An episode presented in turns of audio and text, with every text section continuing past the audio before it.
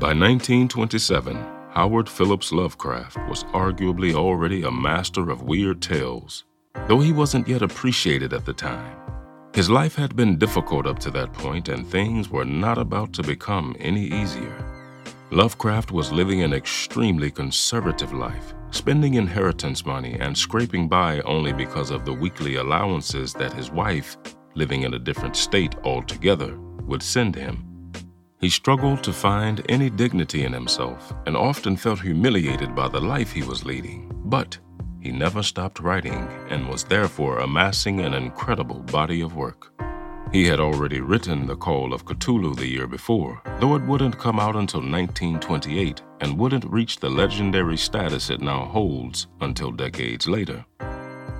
In 1927, however, unaware of his future, Lovecraft would write and publish the first of his stories that would truly blend science fiction and horror.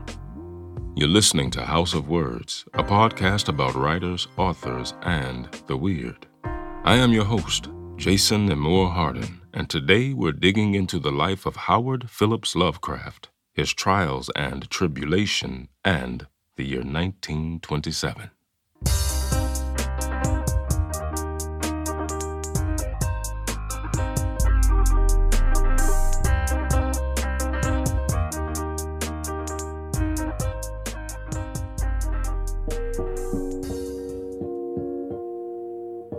Quote, Life is a hideous thing, and from the background behind what we know of it, peer demoniacal hints of truth which make it sometimes a thousandfold more hideous.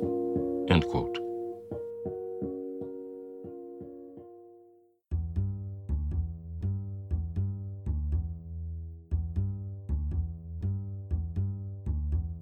Howard Philip Lovecraft was born as the only child of Winfield Scott Lovecraft and Sarah Susan Lovecraft, known generally as Susie, on August 20, 1890, in Providence, Rhode Island. Even early in his life, Lovecraft would learn about the darkness that life has to offer. When he was a mere two years old, his father Winfield was committed to the Butler Hospital in Providence after suffering a psychotic episode in a Chicago hotel. Winfield would spend the next five years, which would also be the last five years of his life, in Butler Hospital, where he would die in 1898 when Howard was but eight years old. And though his father's death certificate states that he died of symptoms usually found in late stage syphilis patients, Howard would maintain throughout his life that his father died due to insomnia and being overworked. Whether he never learned the truth about the faith of his father, or he was intentionally misled in order to save his father's reputation and his son's feelings, is not known. After Winfield's death, the family, now consisting of only Howard and his mother Susie, remained in the grandiose family home along with his maternal aunt and his maternal grandparents. But things were far from well. His mother had been devastated by the death of her husband, and young Howard would bear witness of her deep grief. Also, most likely as a consequence of said grief and anxiety, she wouldn't let her son out of her sight, making it difficult for him to make friends and learn how to socialize. And to make matters worse, she would dote and pamper him to a fault. Now, despite being socially weakened by the pampering from his mother, he was a bright young boy who had already mastered the craft of writing and reading by the tender age of three years old. At this young age, he would write and send letters addressed to his grandfather, who was often traveling. It would also be the beginning of a passion that would amount to more than 100,000 written letters by the end of his life. It was clear early on that writing was in the cards for young Howard. With his own father gone, and no siblings, his grandfather became his father figure. Grandpa encouraged his grandson towards an appreciation of literature, in particular classical and English literature, and also told him stories from an early age. Now, these were stories he made up exclusively for his grandson, and which leaned towards the more unusual corners of fiction, and in particular the weird and macabre. From the age of four, he would be introduced to winged horrors and deep, low moaning sounds coming from the darkness. The stories terrified and fascinated him in equal measure. Though he would later state that the inspiration for his weird tales probably came from classic Gothic stories and authors such as Ann Radcliffe, Matthew Lewis, Charles Maturin, and his idol Edgar Allan Poe, it is far more likely that the first seeds were planted by the stories from his grandfather. As he grew older, Howard would dare to venture down to the massive library his grandfather had in the cellar of the house with more frequency. By candlelight, the youngster would allow old fables and stories to shape his mind and encourage his imagination. At age five, he was told that Santa Claus did not exist, to which he retorted by asking, why was God not equally a myth, such as Santa Claus, further establishing his rapid mental development. He was a very curious child, and by this time he was already enamored with Roman pantheon gods and was moving away from his Christian upbringing. This fascination with other gods would later lead him to create gods of his own.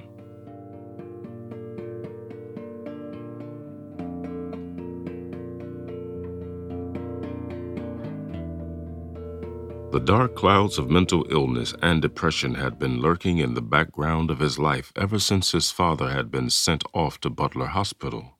But even before his father's death in 1898, he would experience the first episode of what he referred to as gloom when his grandmother died in 1896. Though he wasn't particularly close with his grandmother, he fell into this state of gloom and would later comment that it was one which he would never fully recover from. The sight of his mother and his aunts wearing black mourning attire to the funeral terrified him to the point of giving him repeated and horrible nightmares nightmares he would suffer from for much of his life and which he would incorporate into his stories. Lovecraft's earliest known literary works began when he was seven years old. These were poems restyling Odyssey by Homer. Although he would be in and out of elementary school, missing much time due to health concerns that aren't clear, his voracious appetite for reading and writing would instill in him discipline, knowledge, and a massive sense of creativity. Though school wasn't mandatory at the time, he would sometimes have home tutors that would help him make up for the time missed. One can speculate that these health concerns were a way for his mother to keep him home, and that way keep an eye on him and keep her fears in check. The increasing mental instability that had been growing in her ever since her husband's death had left her with a deep fear of the world and losing her son, one she would transfer to her son, whether consciously or subliminally. Being inclined towards knowledge, Lovecraft became fascinated by chemistry in his preteen years. What would follow that was astronomy, a subject that would open the door into the universe and take him by storm.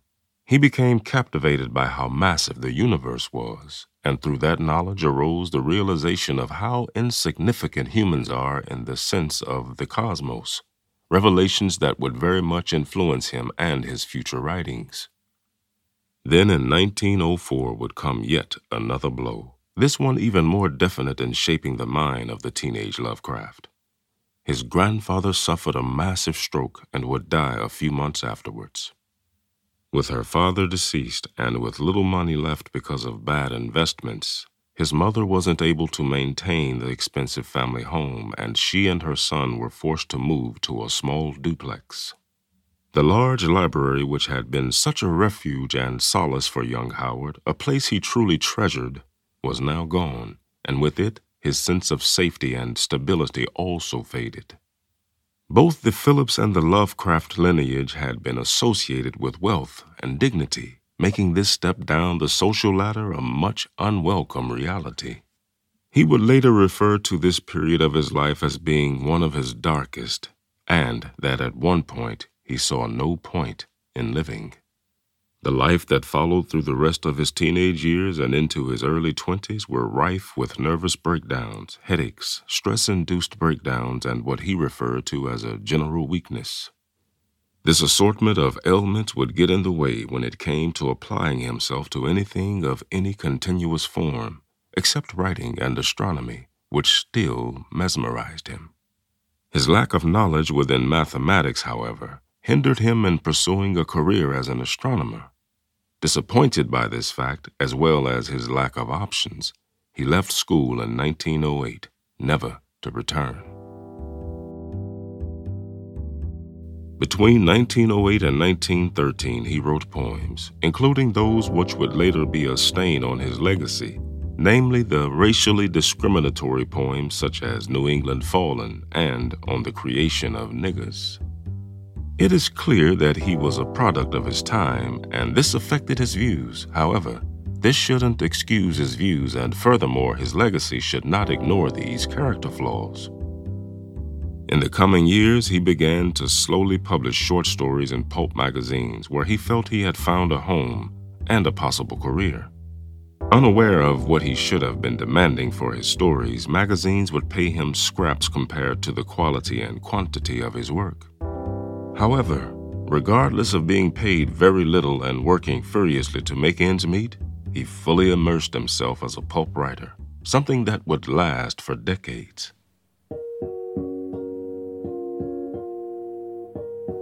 Quote, I am disillusioned enough to know that no man's opinion on any subject is worth a damn unless backed up with enough genuine information to make him really know what he's talking about. End quote.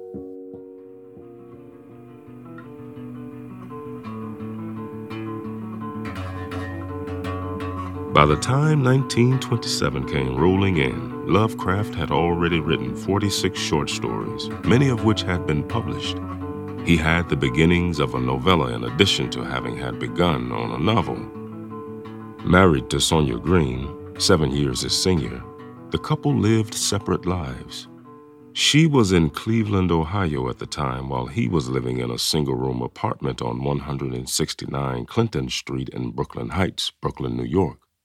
He despised living there, and the place definitely did not grow on him after he was mugged. Sonia was sending him small allowances which facilitated his survival, even though it was often on little more than one loaf of bread and a can of beans, in addition to some cheese every three days. Nevertheless, he suffered through it so he could continue to write and not take a menial job he considered beneath him. Viewing himself as a writer, he would not compromise easily, and knowing that he was not the most socially adept surely had something to do with it as well. Inspired by an anecdote his aunt had sent him two years prior about a house at 140 Prospect Street, he would slowly begin to gather the elements needed for the story that would turn into his novel, The Case of Charles Dexter Ward. A possible additional inspiration for the story would come from the novel The Return by Walter de la Mare. He read the book sometime in mid 1926 and would later write that it was a tale where, quote, we see the soul of a dead man reach out from its grave of two centuries and fasten itself on the flesh of the living. The novel, which would be Lovecraft's 50th piece, was written between January and March 1st of 1927 which is an impressive feat considering the 51,500 words it holds and how many times he would typically rewrite stories before deeming them fit enough for publication. Though he deemed it ready for publication, did not mean he was satisfied with it. In fact, he was greatly displeased with the novel, going as far as to call it a cumbrous, creaking bit of self conscious antiquarianism. This dislike encouraged very little effort to get it published, and it would not be released until after his death. It is now included in the Library of America, which collects some of Lovecraft's work. Immediately following the case of Charles Dexter Ward, he began working on The Color Out of Space, completing it in March of 1927. Now, if that isn't impressive enough, Lovecraft was also working on the final revisions of his horror fiction essay, Supernatural Horror and Literature, simultaneously. Seeking to create a truly alien life form for the color out of space, he drew inspiration from both fiction and nonfiction. He was disappointed by the all too human depictions of aliens in other pieces of fiction and had the goal of creating something that felt beyond the limits of what was generally conceivable. Further, he drew inspiration from a number of sources describing colors outside the spectrum of what's visible to humans. He had already used this concept in his 1920 story, From Beyond, and apparently liked it, and therefore saw more to explore enough so that he would use the concept once again. The piece would be widely regarded as one of Lovecraft's best, as well as being the first time he blended science fiction and horror, something which would become a trademark of his in the coming years. Also of note, it has been adapted to film several times, first as Die Monster Die in 1965, The Curse in 1987, Color from the Dark 2008, Die Farbe 2010, and finally as Color Out of Space, created in 2019. The story was published in September of 1927 in the science fiction magazine Amazing Stories. He was paid the lousy sum of $25 for the piece, approximately $370 in relation to today's money. Given that he had to wait a substantial amount of time to even receive the payment, he never wrote for Amazing Stories again. After The Color Out of Space, he wrote the unfinished short story called The Descendant, which was published in the journal Leaves after his death. Apparently, still in his creative flow near the end of 1927, he focused on two projects. One was called The Very Old Folk, which he would start at the beginning of November, and History of the Necronomicon, which he began writing sometime in the autumn of that same year. The Very Old Folk was one of very few stories not named by Lovecraft himself. Rather, it was a name given by publishers after they found the story in a letter he had written to American fiction writer and editor Donald Wandrei. The story is the recording of a dream where the protagonist is a military official in the countryside, which is each year ravaged by terrible hill people who kidnap citizens and perform cruel rituals on Sabbath. History of the Necronomicon is a brief pseudo history that is penned by a fictional character who dies by being eaten by invisible demons in front of a terrified crowd. The Necronomicon, also known as the Book of the Dead, a fictional grimoire, which is a textbook of magic, was first mentioned in Lovecraft's short story The Hound in 1924 and has since taken a life of its own. Other authors have cited the book in their works, and it has gone on to inspire a host of horror lore within movies. The notoriety the fictional grimoire has received is much attributed to the myth that it contains true accounts of magic and real spells. If H.P. Lovecraft only knew how far his fictional accounts of the Book of the Dead have reached.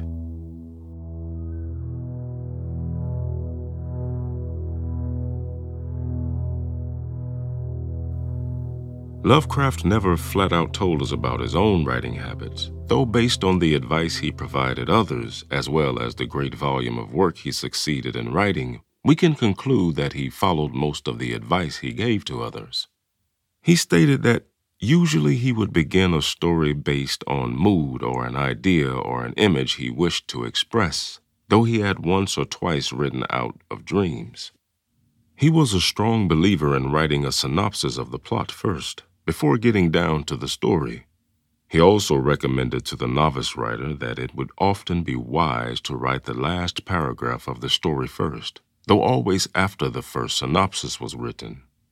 This recommendation was based on the fact that the ending of the story would have to be stronger than the beginning, rather than the other way around. In a simplified manner, his recommended way of constructing a story is as follows First, you write a first synopsis or scenario of events. Describe with enough fullness to cover all vital points and motivate all incidents that are planned to occur. Secondly, you prepare a second synopsis, this one based on the narration and not occurrences. This should be done with ample fullness and details and with notes to changing perspective, stresses, and climax. In this step, one can change the first synopsis if it will benefit the dramatic force or effectiveness of the story. Never be bound by the original synopsis, even if it means changing the tale altogether, as long as it results in a better final product. Thirdly, write out the story rapidly and fluently and without too much critical thinking, instead, letting the story flow. Insert or delete complete sections if necessary or desirable. On the fourth step, you revise the whole text, paying attention to vocabulary, syntax, and rhythm of prose. The fifth step is to prepare a neatly typed copy, not hesitating to add final revisions or touches to the tale where it seems appropriate to do so. And such, you have a complete story. By way of his letters and notes, we know that he was incredibly hard on himself and rarely, if ever, gave himself credit for having written a good story. He would berate his stories at length, especially in the early years of his writing, and would therefore also destroy many of his earlier works. Like many, he is his own worst critic, but it also encouraged him to produce what are arguably perfect pieces of writing within the genre of weird horror fiction. His love for words will most assuredly never be underestimated by any who have read his stories. He stated that the average student is limited by a narrow range of words, and when writing, one should practice the use of unfamiliar words and use them generously.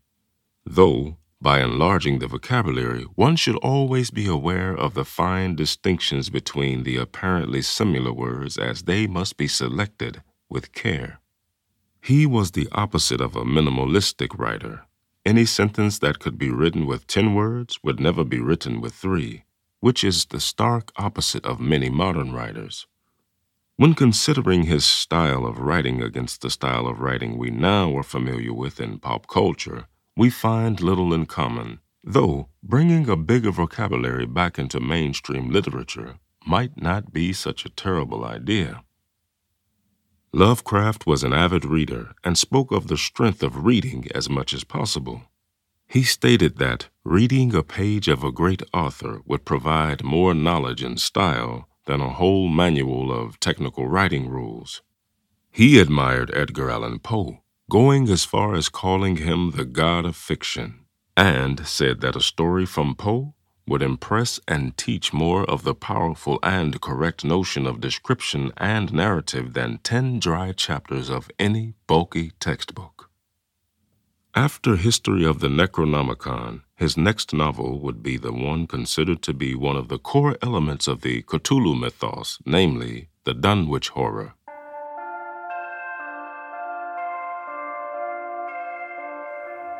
Despite his prolific and productive writing output, Lovecraft would unfortunately continue to live a generally meager life, not being able to provide more than a basic living for himself from his stories. He lived sparingly and subsisted on his inheritance for the rest of his life. As stated earlier, he wouldn't be present to witness his own success, but the great success his writing has achieved is undeniable. He is considered the father of weird tales. His blending of science fiction and horror has inspired many authors, including Stephen King and Guillermo del Toro, as well as numerous movies and stories, songs, and pieces of art. Even though his writing technique and vocabulary may be antiquated to some and demands a real commitment to get through, he continues to inspire many a artist to this day. Allow me to leave you in the grand uncertainty of the cosmos and the unreal realities that Howard Phillips Lovecraft manifested and thus manifested into our world and reality. Personally, I would not care for immortality in the least. There is nothing better than oblivion, since in oblivion there is no wish unfulfilled. We had it before we were born, yet did not complain. Shall we whine because we know it will return? It is Elysium enough for me, at any rate. End quote. Thank you for listening. I hope you've enjoyed this episode and will spread the word about the podcast. Once again, I have been your host, Jason Moore Hardin. We here at House of Words ask that you please consider helping to make this show easier to produce and more frequent by contributing on our Patreon page at patreon.com slash House of Words. Until next time, keep turning those pages.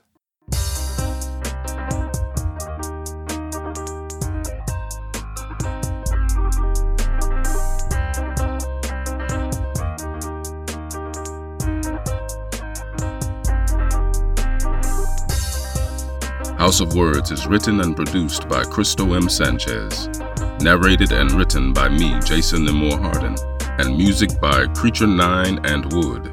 All rights and ownership belong to Cristo M. Sanchez and Jason Nemore Hardin.